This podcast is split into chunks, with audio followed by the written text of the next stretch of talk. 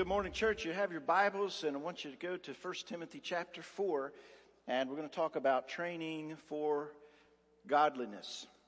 There is uh, one maxim in the world that's called the Gladwell Rule, and uh, this rule simply states that with 10,000 hours of deliberate practice, you can become world class in certain fields. Now, the, Gladwell, uh, the, the Gladwell rule really says in any field, but that's not true. But if you want to be world class chess player, you need 10,000 hours of deliberate practice. That's all it takes. Not much, you got it. If you want to master the electric guitar like Nick Carl, then it's going to take 10,000 hours of deliberate practice. Now, not bad practice, but specific, skilled practice. So if you want to be good at something, you're going to have to practice. The average Olympic athlete will spend 25 hours a week just in training alone. And so if you want to be a world class athlete, then you have to commit yourself to deliberate, specific, skill oriented practice at least five hours a day. And you can take Sunday off and it's fine and we'll give you part of a day on Saturday, but you're going to have to, to practice. When I was coaching basketball, the kids, uh, players, they always wanted to come and get the key to the gym. That's back in the old days. And they wanted to go up and play. And uh, why you guys want to go up and play? We're going to get better. I said, no, you're just going to go up there and practice bad habits without my supervision. That's all you're going to do. And it's going to make our practices doubly long because I got to undo all the bad things that you're doing. So it's not just any kind of practice. It has to be deliberate and it has to be skillful. So the point is, if you're going to be good at something, you're going to have to train. You're just going to have to discipline yourself and train. Now, obviously, some people have higher potential than others in certain arenas of life. I remember playing high school basketball and I had the, uh, I'm going to call it privilege, of going up against a couple guys that eventually went to the NBA.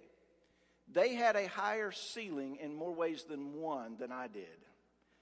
So just saying, and so some of you, if you put 10,000 hours into something, you're going to do better than others. But nonetheless, if you're going to be good at something, you have to put in the practice time.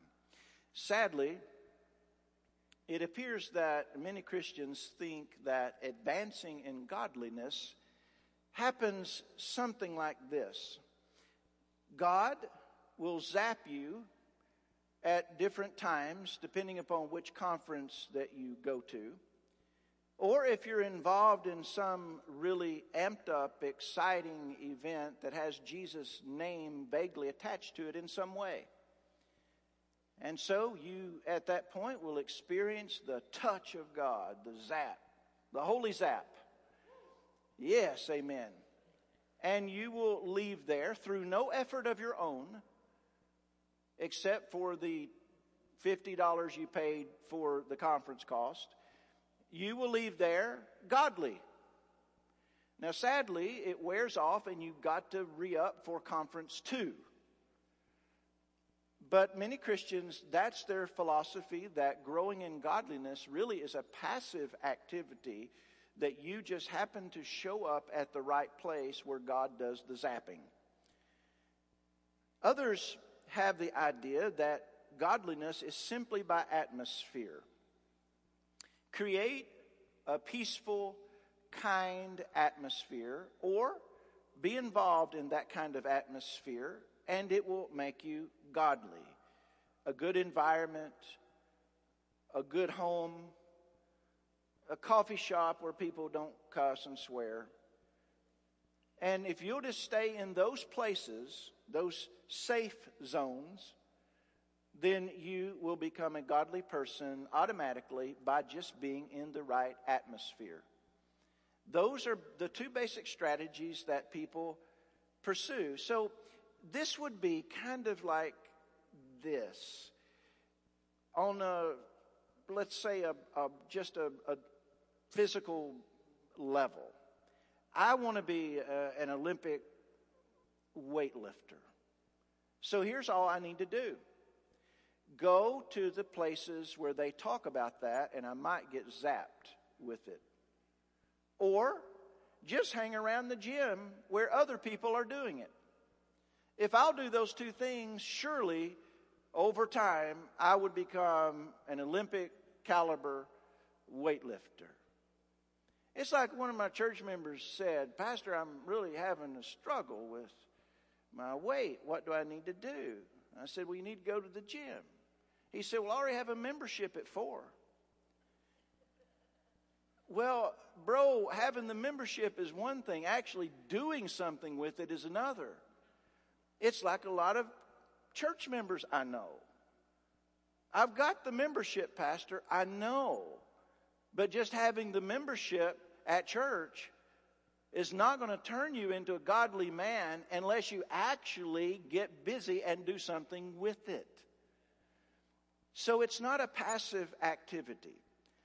This approach that people have to growing in godliness is similar to the mindset of those that Timothy was battling at Ephesus. Now, they were not saying no effort, but their methods of godliness were certainly just simply this modify your outward habits, and you will be godly. It had nothing to do with, or they did not address anything pertaining to the heart. And godliness is first and foremost a heart matter. The environment may change because you behave better, but it does not make you godly, nor does it cause inner transformation. Let's define godliness for a moment.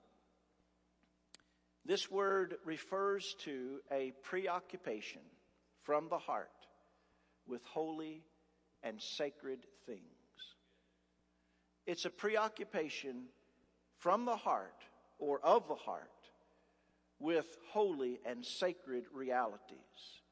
The result of the heart's preoccupation with that is a quality of life that shows outwardly from the heart the respect and honor that is due to God.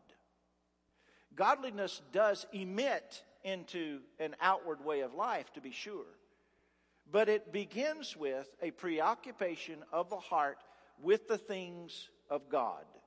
When you are preoccupied from the heart with the things of God, the outward then follows suit. And then God receives the honor and the respect from your life that He deserves. Now, the question is how then do you become that kind of person? How do you pursue godliness? How do you obtain this goal of being a world class Christian?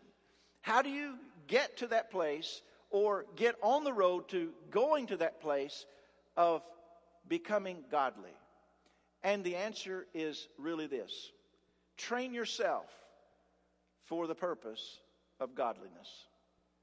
Brothers and sisters, this thing of becoming like Christ and reflecting the life of God from your life is a training issue. I never coached anyone that loved practice. I loved it because when I was coaching, I hated it when I played, but I loved it because I could torture them. But nobody really loved practice. They didn't like practice much. Why? Because they didn't have a vision for the change. When you get a vision for the change, then what happens is you begin to love it. When you realize that that's where you find out if you have a heart for the sport, is whether or not you'll practice for it. You have to practice. We used to tell our kids this What's your passion? Get on that and get busy with it. You need to figure that out. What is it your we don't care what it is. As long as it's moral and it's godly, we don't care what it is.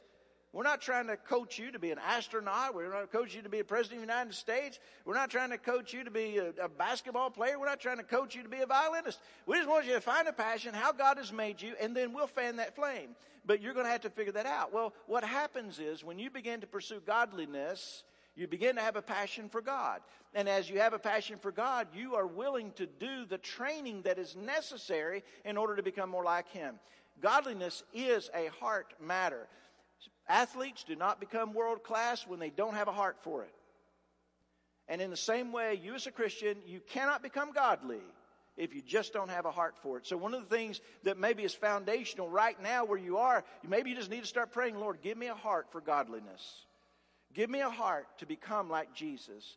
Give me a heart that I'm willing to train for the purpose of godliness. Well, let's talk about this thing of godliness.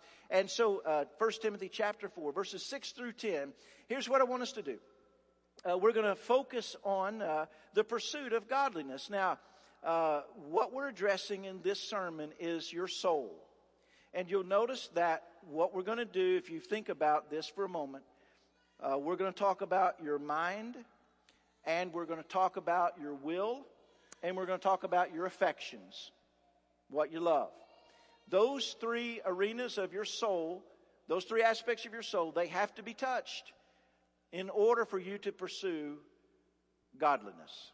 So let's first of all focus on the pursuit of godliness. This is a mind issue. Focus your mind. Verse 6 of chapter 4.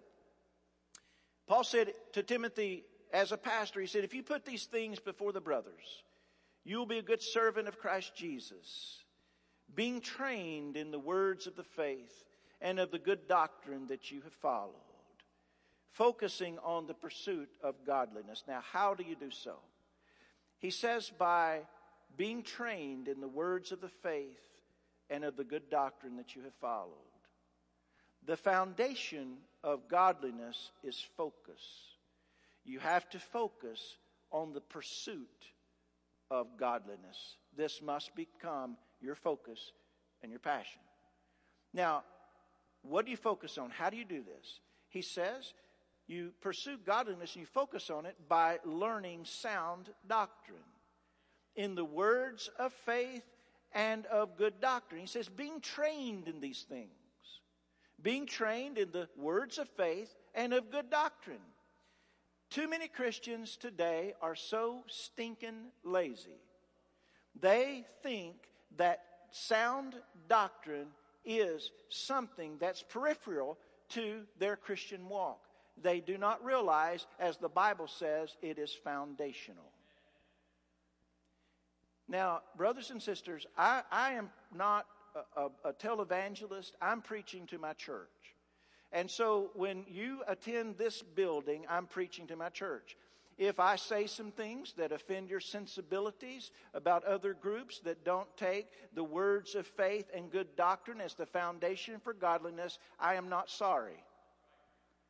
You just have to learn to stink and deal with it. We have, we have gone on in this country trying to placate everybody and be easy with everybody and not hurt anybody's feelings. And I wonder when we're going to get worried about when we hurt Jesus' feelings. About saying things about him that are not true or failing to say what is true. We have to say the truth. And if it just happens to call somebody out, it just calls them out. Too bad. I'm not here in this town to win a popularity contest, in case you didn't know. You won't see my sign in anybody's yard. Learning sound doctrine, being trained in it. The words being trained is an ongoing action as well. You have to continue. If, if you're going to you're going to do something, you're going to get involved in, and let's say you're going to in, in resistance training, you're going to do that. You know, honey, I got to uh, got me a gym membership. I'm going to go down and lift. Good. I'm going to tell you something. It takes you about three weeks in order to move forward a little bit. It takes about two days to go backwards. You, you have to continue to train. Going, and, going to the gym one day a week for a month and think that you're going to look buff is just not workable. And many Christians approach their Christianity that way. I'm going to go to church one day for one hour. Well, for Pastor Tim, it's an hour and 20 minutes. I'm going to go, and that should be the whole godliness fix that I need. This isn't, I, I, I'm just here to coach you up. I, I, give you the foundational things. I coach you up. I shame you into it, embarrass you, prod you, drag you, whatever I need to do. But I'm trying to, to goad you on to pursue godliness. That's my goal. And so you have to take hold of it. This is not a passive thing where you come in under my presence and boom, you become godly. It doesn't work that way. So you have to continually train. This is an ongoing action. It's a constant focus. Now, these words can also be translated, and some of you have this translation, being nourished up. And so that, it's the same kind of thing. It's an ongoing thing, being nourished up in this. You have to be nourished on the words of faith and of good doctrine. Do you know if a guy is going to compete, let's say in bodybuilding, and he has to spend some money in order to do this? Do you know what he spends the money on? Do you know what he pays the big bucks for?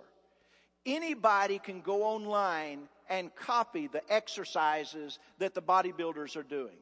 Do you know what the big money's for? The nutritionist.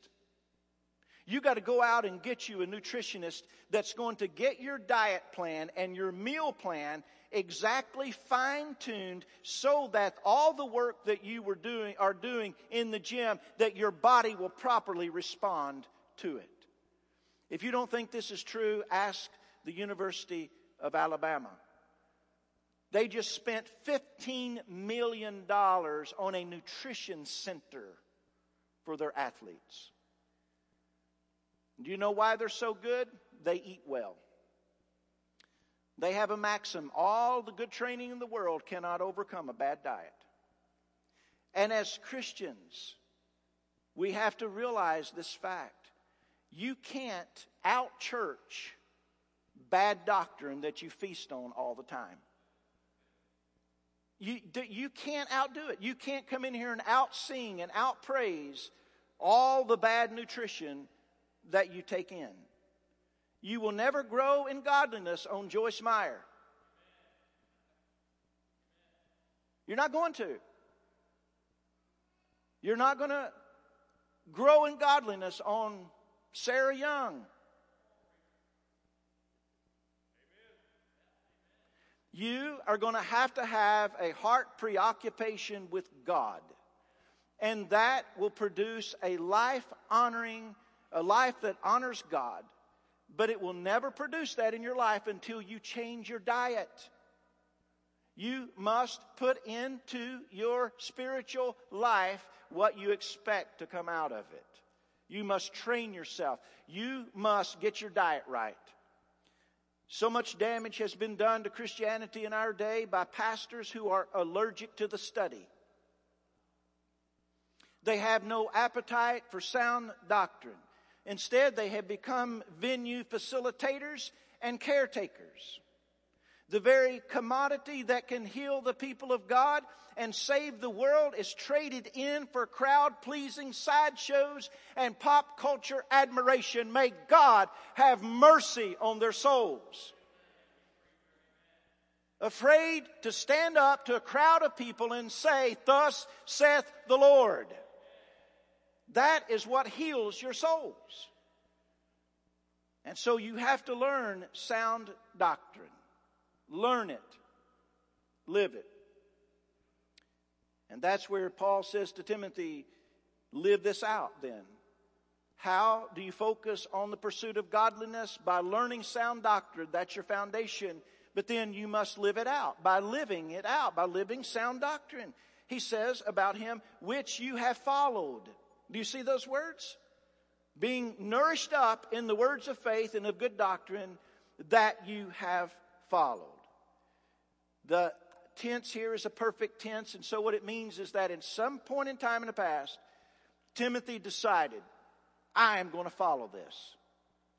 And because he made that decision in the past, it is an ongoing reality in his life that he's never turned from.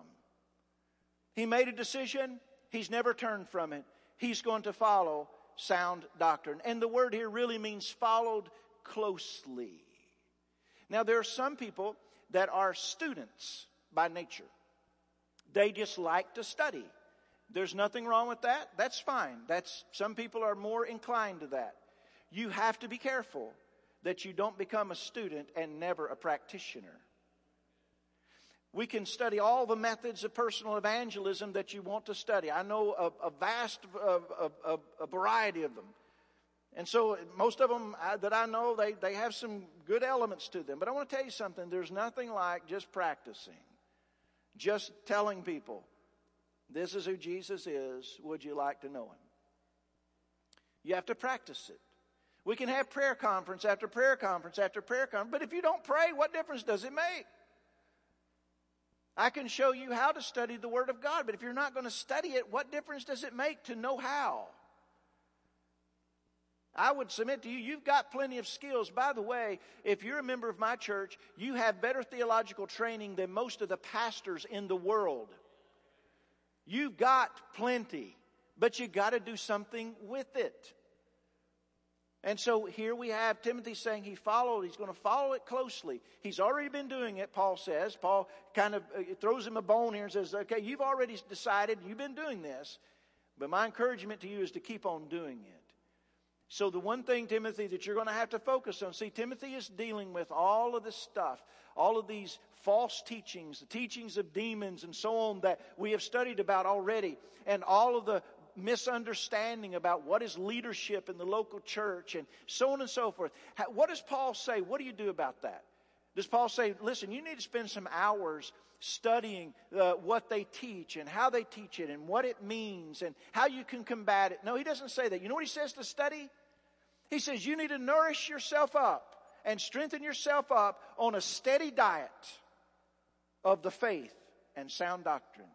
And then you need to take that and you need to follow it. Dear Christian, you know here that at, at our church sometimes I'll, I'll explain to you some things about Islam. This is how it works.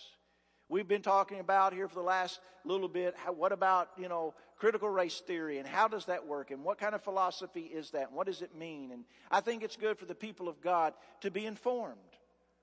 But at the same time, don't get bogged down in all of that. Some of you have a penchant for apologetics. I used to be uh, much more inclined to that. And then you find out that there really is just one system that you have to fight against. It's called Satan. And it's called sin. It just emits itself and reveals itself in different methods, but it's the same old thing. It's the Garden of Eden over and over again. So, what do you need to do instead? Don't get so amped up and so excited about apologetics that you fail to build yourself up and nourish yourself on sound doctrine of the faith. That will help you People who are trying to find counterfeit money, they don't have to know all the different kinds of counterfeiting. They have to know what real money feels like. And so you as a Christian, you need to know the truth and then you will easily be able to spot falsehood.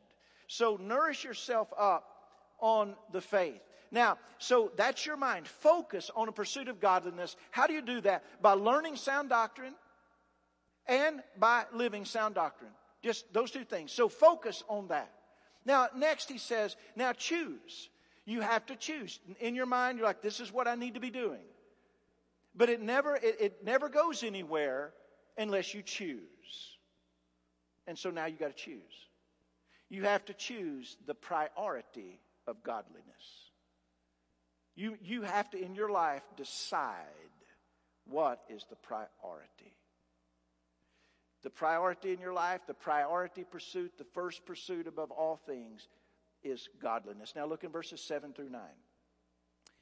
He says, have nothing to do with irreverent, silly myths. He's talking about those things that were talked about before about, hey, if you'll just stop eating certain kinds of foods and if you'll tell people not to get married and, and do some things to de- deny yourself physically, that will turn you into the kind of person that you want to be. And Paul calls that stuff silly myths. Why does he call it a silly myth? Because he knows that foundationally what's wrong with people is an inner problem. It's a heart problem. And it's not addressing the heart. And so he said that stuff's a myth. Okay? It's a myth. So instead of that, he said, instead of doing that, have nothing to do with those things. Rather do this. Train yourself for godliness. Okay? Train yourself toward the goal of godliness or train yourself for the purpose of godliness. Here's the reason why. For while bodily training is of some value, godliness is of value in every way, as it holds promise for the present life and also for the life to come. The saying is trustworthy and deserving of full acceptance. You know what Paul's saying? I swear to you, this is the truth. Train yourself for godliness. Why? Because it has applicability in this life and in the life to come. So choose the priority of godliness. Why? Godliness, because godliness is valuable presently. It holds promise for the present life. Being preoccupied with God and living honorably to Him will save your marriage.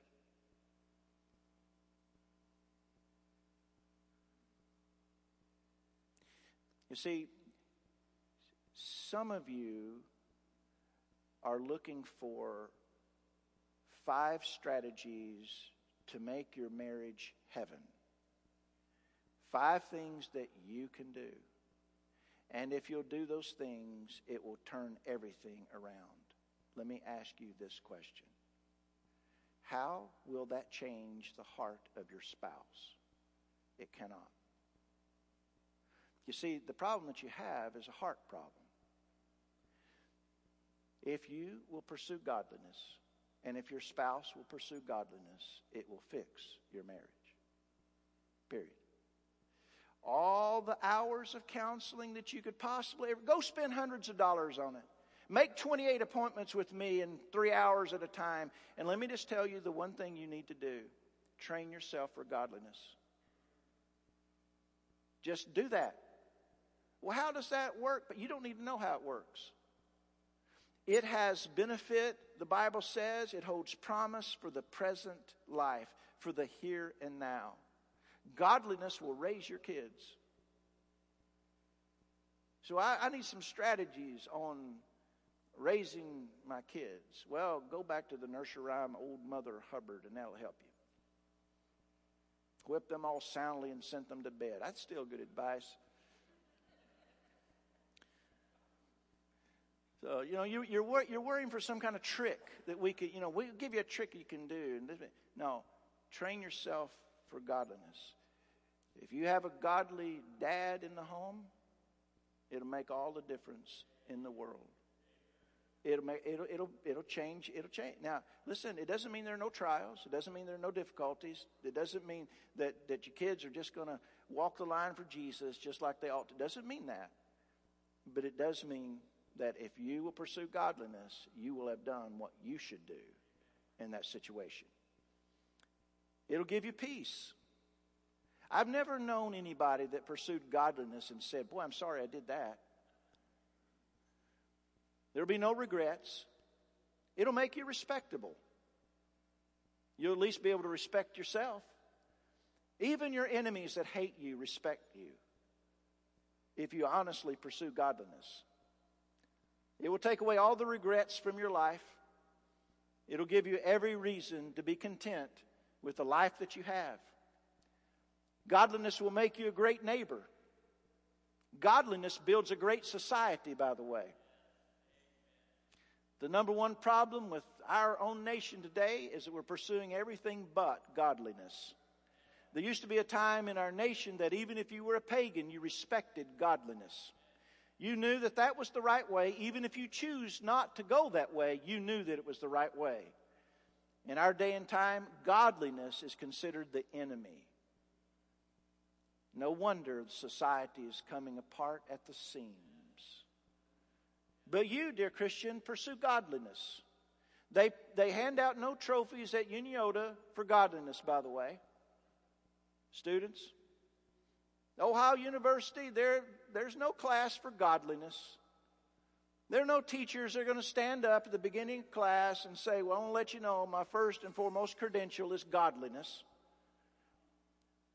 You're not going to go down to Glatfelter or whatever its present name is until next year.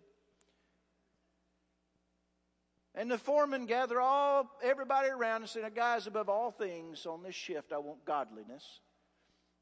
It's not going to happen.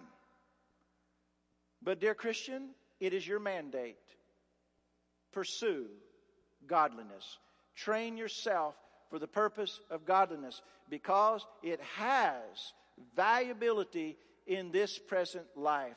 It makes you the person that you ought to be. Second Peter uh, chapter 1 verses 4 through 9 talk about faithfulness that comes through this. When you pursue godliness, faithfulness and fruitfulness, assurance of your own salvation is a result. If you are pursuing godliness, you're constantly assured that you really do belong to Christ Jesus. Godliness gives you endurance under trials. Godliness gives you so many other blessings in this present life.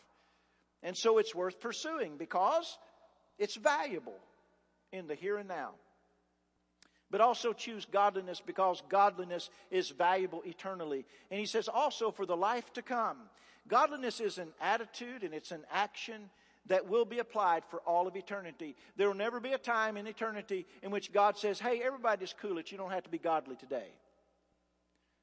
Godliness, that is the pursuit of God with a heart affection, constantly seeking to please Him and to honor Him with your life, is something that will be applied throughout all of eternity. Let me tell you what is not going to be applied throughout eternity. What your kid does on the softball field, not applicable. Whether your kid graduates valedictorian or not, not applicable. Whether your kid graduates first in their class, not applicable. Whether your kid is a world class violinist, not applicable. All of the things that you think are so doggone important that you're giving everything that you've got, all of your time, all of your money, all of your affection, all of your life to, let me tell you something, it has absolutely no applicability to eternity. There is one thing that you can do in your family and in your life that applies for all of eternity, and that is this train yourself for the purpose of godliness. That applies forever. Are you teaching your children to pursue that which applies forever? My poor little staff, they, they, they, they bless their hearts, they, uh, they endure a lot. And uh, so, like this past week, you know, both of those guys are great family guys, great husbands, and great fathers, which is a requirement to be in the ministry. And they both do a great job, and they love their families. They have precious families. It just makes me smile every time I see them. Good guys. But I told them, I said, listen, guys, all the pagans are yelling and screaming, we need family time. Everybody wants family time. Everybody, you know what family time is to them? To all these people, it's leisure to do whatever I want to do. That's fine. But, but you, you, your family time is not about you just building birdhouses and planting flowers and checking out what kind of birds are in the trees. Your family time is for the purpose of pursuing godliness. That's what the world does not do. The good daddies out there in the world, yes, they attend the baseball games, and yes, they go to the basketball games, and yes, they're at the concert, and yes, they cheer their kids on in 4 H, and yes, they're there when their kids do a project at the Ross County Fair. But that's not what God has in mind for us. If you want to do those things, that's great. It's part of building a relationship. It's great, but it's not the purpose. The purpose is that you help your kid learn how to pursue godliness, to train themselves up for the purpose of godly living. Are you doing that? You might have to cancel some other things in order to have enough time to do that. The only thing some of you are living for is that you have your feelings hurt because your parents didn't attend every one of your sporting events. And so the only goal that you have in life is to make sure that you're there at every sporting event. And you feel like that if you've done that, you've been a great father. Baloney. That, has, that is not it at all.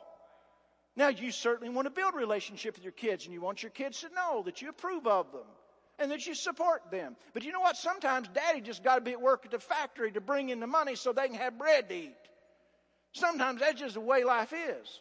But you know what you've got, you must do, Christian dad, what you must do is train them for the purpose of godliness. You must do that. You have to do it. And say, Pastor, I, man, I'm working 12s right now. That's fine. Hour 13, train them for the purpose of godliness. You never be too tired for that. You never be too exhausted. Don't ever let it go. Train them. Why? Because it's valuable both here and in eternity. Now, so verse 10 says this If we're, if we're thinking about this with our minds, we want to focus on the, per, on the pursuit of godliness. And then we want to take that and say, we've got to make a choice. If this is what the reality is, I, I need to make a choice here.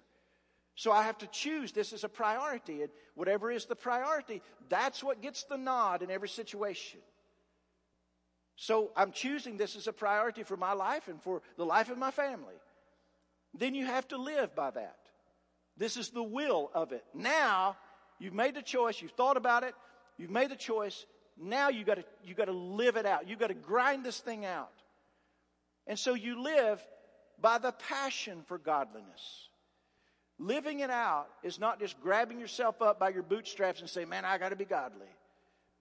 There's a passion that must be ignited in your heart. And so verse 10, here's where the passion for this comes from. The passion can't come from I want a better family or I want to be a better man, or I want to be a better woman, or it would be better for our society, or if it's better for my neighborhood, it's better for my community, that passion is unworthy of this goal. Here's where the passion for this comes from. Verse 10, Paul said, For to this end, what, what end? The, the pursuit of godliness. For this end, we toil and strive because we have set our hope. We have our hope set on the living God, who is the Savior of all people, especially of those who believe. The passion for godliness. There is the exertion that comes from it. When you have a passion for godliness, you exert yourself for it. He says, We toil and strive. The word toil here means to labor to the point of exhaustion. If someone is not going to labor to the point of exhaustion, they can expect to have a mediocre walk with Christ. Is that what you're shooting for? Just respectable? Yeah, permissible. It's a passable, I've got kind of a passable walk with Christ. It, it's okay. You know, most people would respect it as pretty good. Is that what your goal is? I was playing basketball in high school, and we were up by a pretty good margin. And uh, I'm still pouring them in. The coach calls time and said, "Hey, man, you know we're up by 30. You know it's fourth quarter." I said, "It makes no difference to me, coach. If I'm in, it's going up." He took me out, but the, the, the, there's no time to to worry about what are the circumstances? You, you're going to pursue this and keep going to the point of exhaustion. Give everything you got till there's nothing left to give. And he said strive, and it's the, the Greek word we, we it's similar to agonize. To agonize. It's from the Greek games. You put forth strenuous and painful effort. Now, I grew up on a farm. Most of y'all knew that. Just the other day, uh, we were watching, uh, my wife and I were watching a movie, and and got the women up at 4 a.m. to milk, and all of a sudden to milk the cows, and, and she's, my wife's like, "What? Did you do that?" I, yes, ma'am, I did that. My day started at 4 a.m. Still have nightmares about that. So I grew up on a farm, and I used to work night and day. I never, I never got home from school and said, "Dad, do you have anything for me to do?" There was no, you, you did not, here's, you did not get home from school and go sit down, or he would make sure that your backside could not sit down. You just, you don't sit down. There's no time to sit down. I remember as a kid either standing up or laying down. Those are the two, you know, that's it. There's no sitting down. My mom would fix me a couple of peanut butter and jelly sandwiches so I wouldn't starve and you get back out there and work. And a lot of times I had it in my hand going out to work. So you work night and day. But I remember this. I remember putting up hay all day long, as soon as it was dry until it was dark. And that was back in the day when you did hay bales and you actually threw the stuff and put it up in a loft and all that. And I can remember that. And I can remember going home at, at night after dark and being just worn out. And you know what you do with that kind of tired? It's a good tired. you sleep. It actually feels kind of good. You're exhausted. Many of you do manual labor as your job, and it's exhausting. And you get home and you're tired. But, brother, I want to tell you something. It's a good tired. I've been on that side of the fence, and it's a good tired. Let me tell you about the ministry. It's a bad tired. It's an, it's an ugly tired. The ministry is a never ending wrestling match. You wrestle in your sleep. You wrestle in your dreams. You wrestle when you get up in the morning. You wrestle every time that you eat. You carry the burden and the struggles of your people everywhere you go. The disappointments are many. The victories are few. The grief of those who are in your community who depart this world without Christ and they make that irreversible fate their own. You stand to preach stretched between two worlds, between the white heart beating heart of God while the hearts of the people languish in ice cold cares of this world. There are no words that can describe the strength that is needed. If you don't constantly train, preacher, you will be dragged into the canyon of exhaustion or you will be toppled off of the cliff of despair. You'll go sell insurance, you'll go sell used cars, you'll do something else because it is absolutely exhausting. So there's only one solution. You better train yourself for godliness. You better constantly train. If you fail to train, you will die. It is the only means of survival. Dear Christian, you are called to exert yourself for that same purpose. Your arena is different. Your circumstances are different. Where you go and where you trod is different from me. But at the same time, you are also called to exert yourself, to toil, to labor, to strive for this purpose, for the purpose of godliness in your life. What do you expect from it? The expectation that we have is what fires the passion for it. And Paul said his expectation is this we have our hope. The word hope there means our expectation, our anticipation set on the living God. Here's what was set in Paul's life like concrete. This is set. This is an unchangeable. This is never going to change in his life. What he has set is his hope, his anticipation on the living God. What is it he was thinking about? Two things. One, as a Christian, we must all appear before the judgment seat of Christ so that each one may receive what is due for what he or she has done in this body. Paul was looking forward to the day and had it in his mind's eye that he must stand before the judgment seat of Christ and give an account, an account for what one has done in this body.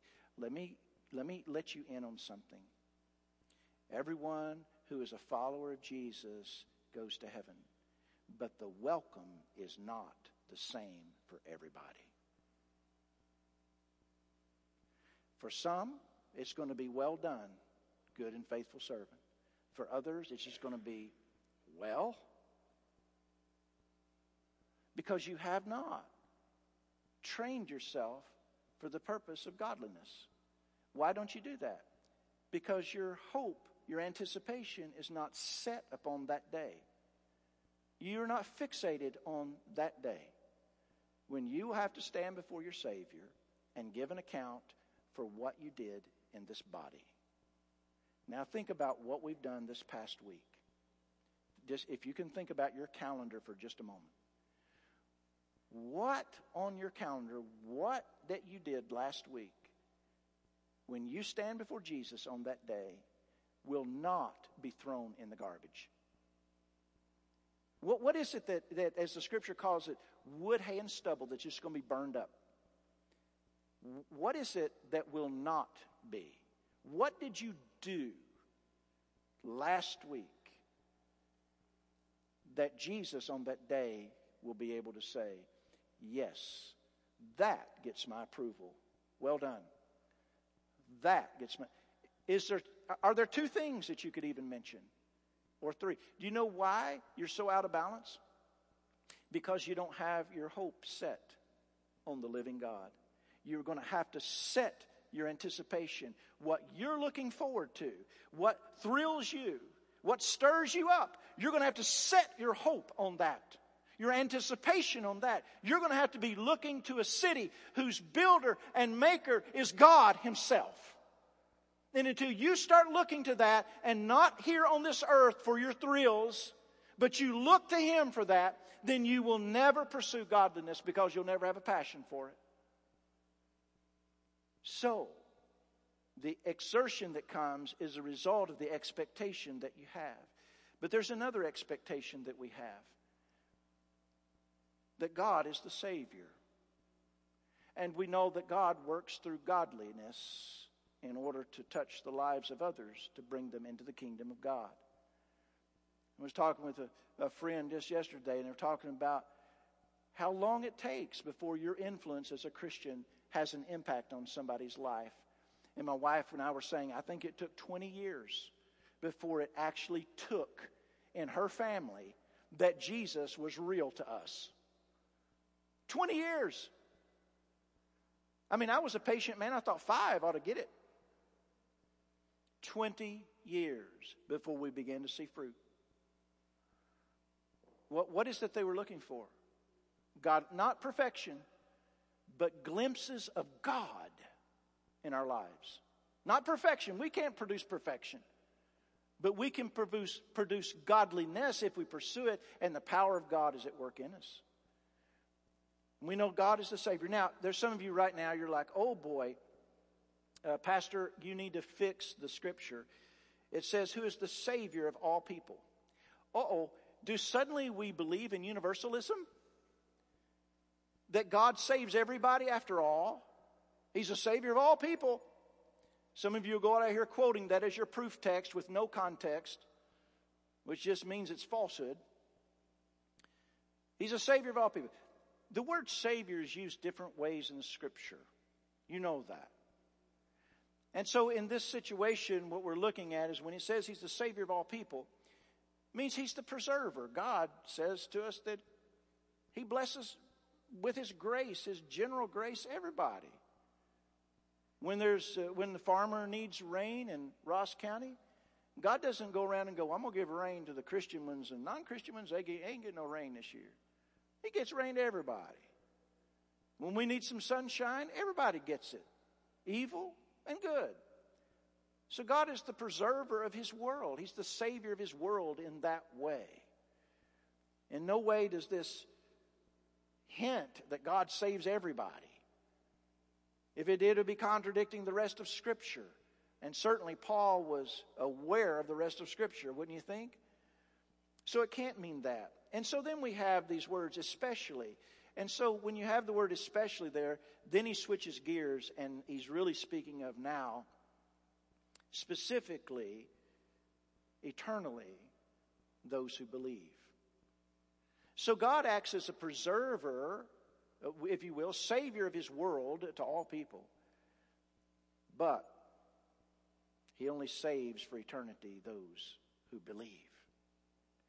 If you are here and you're depending upon the goodness and kindness of God that you're seeing now to continue for you throughout all of eternity while you still continue your stance against him and your disbelief in Jesus and your unwillingness to submit to him, I do have news for you. His goodness and kindness and graciousness will run out at your death, and you will be in hell for all of eternity. Do not mistake the goodness and kindness of God in the present life as something that's going to continue for you for eternity without Christ, because it will not. God is showing you and giving you a glimpse of how kind He can be to you. But if you insist upon your enmity against Him and rejecting His Son, He will withdraw that grace, He will withdraw that goodness, and you will be under His wrath for the rest of eternity. The good news is this there is a way of escape. The good news is if you will turn away from sinfulness and sin and quit letting that be the ruling agent in your life, stop trying to earn God's reward by your own good works and realize that you are the lowest of sinners that walks this earth, you must recognize that you yourself are probably the worst sinner in all of Ross County. There could not possibly be anybody that's a worse sinner than you. You. Not the person next to you, but you. That you are a God awful, God hating, godless sinner. But Christ, if you will come to him, he has died for your sins. And you will be forgiven, and you will be given eternal life if you will follow him. That's what he offers to you. And you can be in the category not of the first Savior of all, but the especially category of those who believe. What should you do with this? If you're already a follower of Jesus, devoted follower of Jesus, get this. You're going to have to train. That sounds hard. It is hard. That sounds like a long time. It is, all of your life, every day. Pastor, I don't know how to train. Well, that's great. I'm a pastor. You can also call me your trainer. I know how to tell you how to train. Isn't that a great thing? Isn't it great how God brought us together like this? It's amazing. Train yourself, purpose of godliness. Let me, let me, let me help you. Let me give you a free one right now. Are you ready? That y'all are just here today is part of your training. Part of being successful in training is showing up. You got that. You did it. Secondly, God uses the Lord's Supper as part of your training to train your heart toward godliness. He's going to inch you a little bit further into your affection for Jesus just through the Lord's Supper. Look how y'all are winning already. You know something else he does? He uses the preached word like nothing else. The word preached over you. You think, I'm not getting anything out of this preacher. I, I'm not. Yes, you are. You don't know it, but you are. And he uses that for training for your heart and training you toward godliness. You're learning the scripture. You're learning the doctrine of the faith. You're learning it little by little. And so there you are. You, you're, you're, look at you people, training. Y'all should have worn your sweats today. You're training like crazy. Some of you, and most of you, I imagine, went to, to Bible study this morning as well. You say, well, my teacher's not very good. We know that already. I know all of them. Actually, in reality, we, we have some pretty good teachers here. We really do. I mean, it's, it's, it's pretty, it's pretty amazing actually. And I'm thinking, man, we, we got some, we got some good, we got some people who's got it going on. And so we have some, some really, really great teachers imparting the word of God and discussing that with you. Guess what? That's part of your training. Now, I, I don't want you to think that all of your training is to be done here at the training center. I'm you, you, you have to be like Pistol Pete. There's homework basketball. So you, you've got to take some of this home and you still have to train at home. And daddies, you got to take your little team now and you got to help train them. Bring them up. See, they're the little league. And so you got to do that for me. You got to bring, bring them up. And so you're already doing some of those things. But, but I can just say you, you got to train for the purpose of godliness. If there's, if you need some training exercises, I can help you with that. If you don't know how to do something, I can help you with that. But the effort has to be yours. I can't hold your hand. You got to do it. So, dear Christian, set your mind to this. Focus on it. Choose it, live by it. This one thing train yourself for the purpose of godliness. Now, what if you're not a follower of Jesus yet? What do you do? Okay, here's what I don't want you to do. Can I start with that? I don't want you to train yourself for godliness. Don't do it. I, I don't want you doing the disciplines of training. I don't want you praying. I, I don't want you doing anything.